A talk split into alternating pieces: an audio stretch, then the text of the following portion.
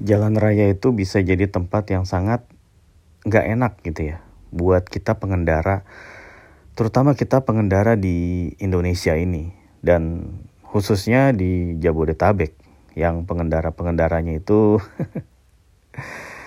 bukannya hassle ya tapi lebih ke annoying mengganggu dan udah di tahap yang sangat-sangat uh, tidak sopan mengkhawatirkan dan membuat tidak nyaman.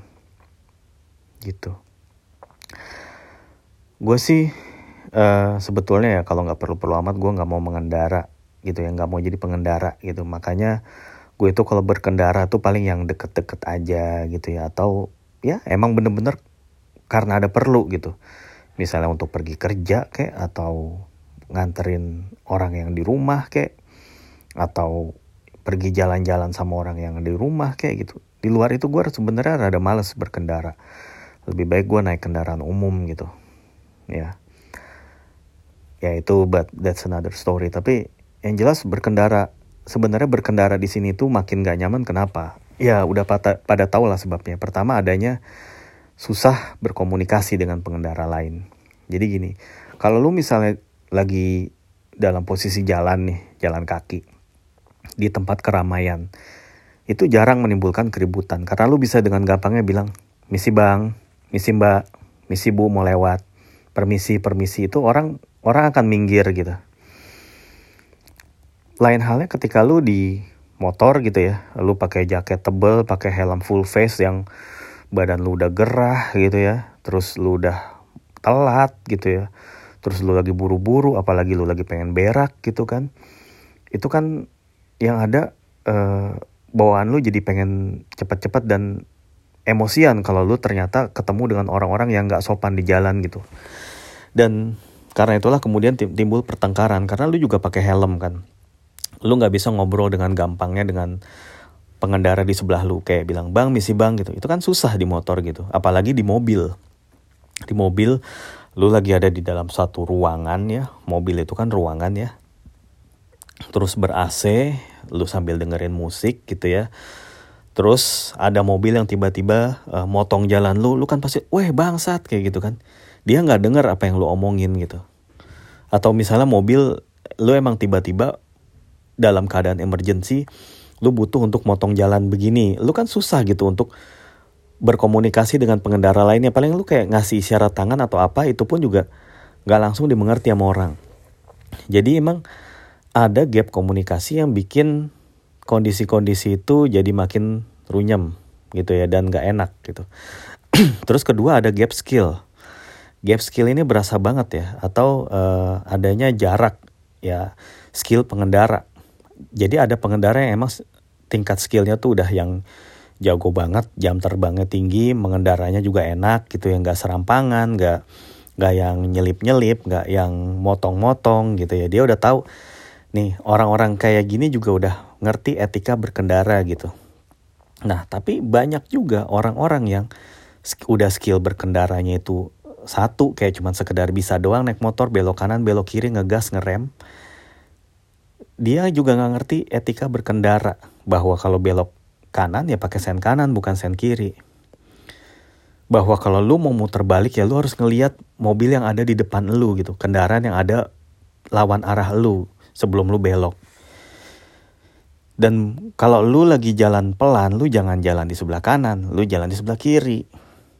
Dan lain-lain gitu ya. Dan lu juga nggak boleh lu uh, lawan arah, lu nggak boleh kayak belok tiba-tiba gitu. Dan ketika lu dinasehatin sama pengendara lain, ya lu harus terima, jangan malah galakan lu gitu. Ini kan berarti ada ada gap skill dan sekaligus juga gap attitude di jalan. Ada orang yang emang dari rumah tuh nawa itunya atau niatnya itu emang udah pengen cari masalah aja dengan orang lain gitu. Dan dia emang senang mencari kemenangan-kemenangan kecil seperti itu karena emang hidupnya menyedihkan gitu. Jadi dia berusaha untuk mencari kemenangan-kemenangan kecil di jalan. Itu mungkin jalan pikirannya. Dan kemudian selain ada gap komunikasi, gap skill dan juga gap attitude, ya kita juga akan ketemu dengan pengendara mobil-mobil yang emang dikenal punya perilaku jelek ya kita sebut aja lah ya pengendara Fortuner dan Pajero. Fortuner dan Pajero ini emang mobil yang punya dimensi besar ya lebih besar dari mobil pada umumnya terus punya power yang gede punya speed yang juga kencang dan harganya ya gue nggak bilang mahal tapi lumayan mahal sebatas lumayan mahal orang ya biasanya orang yang kayaknya tuh orang kaya nanggung orang pinter nanggung atau orang sukses nanggung itu adalah biasanya orang-orang paling paling menyebalkan dan biasanya nih pengendara Fortuner dan Pajero masuk dalam kategori ini Fortuner dan Pajero itu harganya antara 600 sampai 800 juta. Jelas orang-orang yang gajinya UMR akan nggak bisa beli Fortuner, susah ya. Tapi orang-orang yang biasanya level pekerjaannya udah di level middle atau dia udah kerja cukup lama atau biasanya baru menangin undian atau biasanya ya baru jual sawah maknya gitu ya. Beli tuh mobil Fortuner atau Pajero ya Nah biasanya orang-orang kayak gini ya selain orang-orang ini gila hormat, minta diduluin, suka pamer, suka flexing, ya pokoknya pengen segala sesuatunya mencolok dan dia ini nggak mau dikalahin sama orang lain. Belum lagi kalau lu naik Fortuner atau Pajero, lu posisi posisi duduk lu tuh tinggi, lu seakan ada di atas dari orang lain gitu. Ya, jadilah lu tuh kayak timbul rasa arogan gitu. Dan karena lu timbul rasa arogan, lu nggak mau kalah di jalan gitu orang lain harus ngalah sama lu ini terbukti emang banyak insiden-insiden yang melibatkan dua jenis kendaraan ini ya. Banyak yang tiba-tiba ngeluarin airsoft gun dengan muka jeleknya. Terus banyak yang ugal-ugalan di jalan. Terus pakai lampu-lampu strobo ya. Terus pakai apa namanya pakai klakson-klakson yang kayak polisi ya. Terus apalagi kalau dengan plat yang khusus lah gitu ya. Pakai plat khusus terus pada pakai ya ada helm dengan instansi khusus gitu. Wah itu udah makin makin ngeselin. Kita udah dengar banyak sekali kasus ya pengendara yang tidak bertanggung jawab menggunakan mobil-mobil jenis ini. Walaupun tidak semua ya tidak semua pengendara mobil jenis ini itu arogan dan tidak bertanggung jawab. Dan banyak juga pengendara jenis mobil lain yang uh, juga arogan dan tidak bertanggung jawab. Itu memang nggak ngejamin, tapi kebanyakan memang ya dari faktor-faktor tadi itu mendukung perilaku pengemudi Pajero atau Fortuner tuh untuk bersikap seperti itu. Jadi emang kayak ya rada-rada nggak heran lah kalau mereka itu ya ya apa ya perilakunya norak kayak gitu. Gitu loh. Ya. Uh, makanya lo harus hati-hati aja kalau ketemu dengan mobil-mobil ini gitu. Dan gue juga kayak jadi mikir-mikir ya aduh gue nggak jadi deh beli mobil-mobil ini? Ini aduh image-nya jelek banget di jalan gitu ya. Terus lu juga perlu bersabar juga ketika ketemu dengan namanya klub-klub motor gitu ya. Klub motor itu uh, ya apalagi ya gue sih bebas ya terserah ya. Lu mau klub motor Honda Supra apa supra leher patah eh leher patah. Su, su, uh, bukan leher patah supra batok goyang ya. Batok geter ya supra batok geter ya. Atau lu mau Honda Beat atau mau klub Mio ban cacing kayak yang nongkrongnya di warkop. Atau lu mau klubnya Yamaha Fiction kayak yang suka bobo bendera. Atau lu mau klub Harley kayak yang yang apa namanya bawa tasnya tuh di kanan kiri boncengan ya sama bininya gitu ya sambil minta-minta jalan nutup-nutup jalan sambil nyetel lagu Viva La Vida gitu ya. Itu terserah deh mau laga lu kayak gimana gitu di klub motor itu. Dan mau posisi lu itu sebagai sekum atau sebagai bendahara umum atau humas atau apa pun lah jabatan-jabatan keren lu di klub motor itu bebas ya. Mau di grup WA-nya itu lu sebagai admin ya bebas mau mau lu deh gitu. Tapi gue tuh cuman paling gak suka dengan klub motor yang suka motong-motong jalan orang dan minta-minta jalan. Itu yang paling males. Kenapa sih lu harus minta jalan gitu? Ya udah lu lu kalau emang pengen touring sama teman-teman lu yang asik itu ya udah tinggal ngikutin aja alur jalan kayak biasa gitu.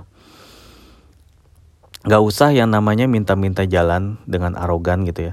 Terus lu bawa-bawa lampu ini apa tuh lampu-lampu yang kayak tukang parkir suka pakai tuh. Terus lu buat ngegetok mobil orang yang mau minta jalan apa nggak mau ngasih lu jalan gitu.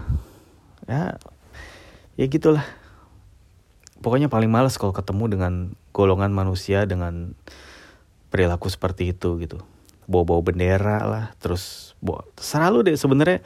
Balik lagi ya lu mau bawa bendera mau bawa taplak mau bawa serbet ke jalan itu mau bawa spanduk kayak apa mau bawa sarung apa sejadah terserah lu. Cuman satu aja deh jangan jangan suka minta jalan dan jangan suka motong-motong dan jangan arogan dan jangan nutup jalan gitu. Itu ya. Gue sendiri pernah punya ada pengalaman yang uh, bener-bener gak ngenakin di jalan. Jadi gue pernah uh, pulang lembur gitu ya malam-malam jam jam satu atau jam 2 malam dari kantor dulu ya tahun-tahun 2009 udah lama banget. Jadi gue naik mobil dari arah Tamrin terus gue nyetir sampai ke Manggarai Pasar Rumput. Gue ngeliat ada mobil sedan gitu yang modifan yang uh, body kitnya banyak gitu deh terus lampunya juga lampu halogen yang terang banget terus sama knalpotnya yang gede gitu yang bunyinya wah bunyinya gahar gitu. Gue nggak ada pikiran apa-apa sama tuh mobil jalan biasa gitu. Terus gue ngelewatin dia kan di lampu merah. Nggak lama dia uh, tiba-tiba ada di belakang gue ngasih-ngasih lampu dim berkali-kali tek tek tek tek kayak seolah-olah minta jalan. Jadi nyuruh gue minggir. Padahal waktu itu tuh jam 2 pagi ya lu tinggal kalau mau nyusul gue tinggal lewat jalan kiri udah. Gue karena kesel lama-lama ya udahlah. Tapi gue juga nggak mau ngeladenin. Ya udah gue minggir. Akhirnya dia nyusul gue dengan kenceng seng gitu ngebut. Terus gue ketemu lagi sama dia di lampu merah. Dia tuh kayak nantangin gue ngegas ngegas gitu ya main-mainin gas. Gue bodo amat lah ya. Selain gue udah capek udah ngantuk gue juga nggak mau ngeladenin karena gue juga nggak tahu siapa aja yang ada di dalam mobil itu berapa orang gitu. Sementara gue cuma sendiri gitu kan. Dan ini posisinya masih jauh dari rumah gue ya udah terus gue diamin gue jalan lagi. Dia melakukan hal yang sama. Ketika kedua kalinya dia melakukan hal yang sama di dengan ngasih-ngasih lampu dim gue nggak minggir sedikit pun. Gue bodo amat gue nggak takut. Lo mau nabrak ayo kalau berani nabrak. Gue diemin aja. Tapi lama-lama akhirnya dia nyusul sendiri. Dia ngambil kiri dia nyusul ngegas. Begitu dia ulangin lagi sampai ngikutin gue sampai Depok ya dia nggak capek kayak gitu. Tapi gue nyantai. Gue waktu itu gue bisa bersikap cool tenang banget. Gue nggak kepancing. Gue kayak bersikap seolah-olah dia nggak ada gitu ya. Gue menganggap dia nggak ada aja udah. Tapi gue punya niat gini.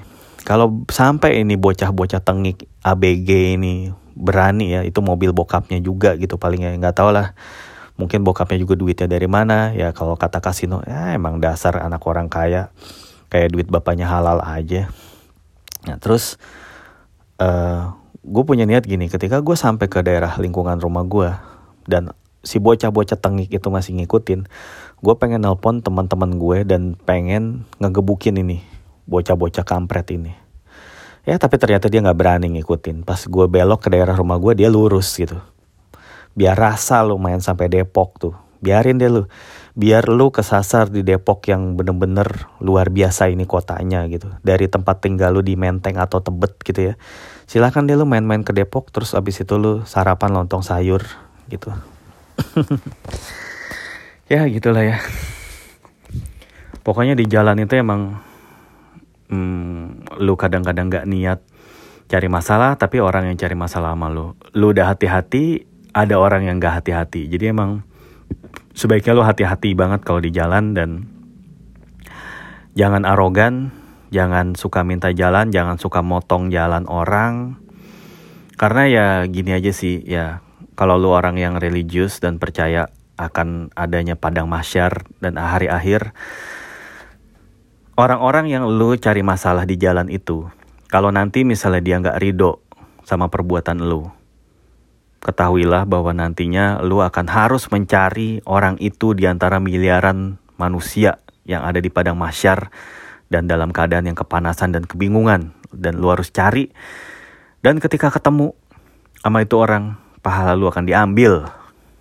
Dan pada saat itu kita udah nggak yang nggak punya rasa nggak enakan. Ya udah deh jangan ya udah deh eh, nggak uh, usah saya ambil pahalanya saya nggak enak saya kasih nama dia nggak ada. Kayak gitu. Jadi ya ya udahlah siap-siap aja ya. Up. Bye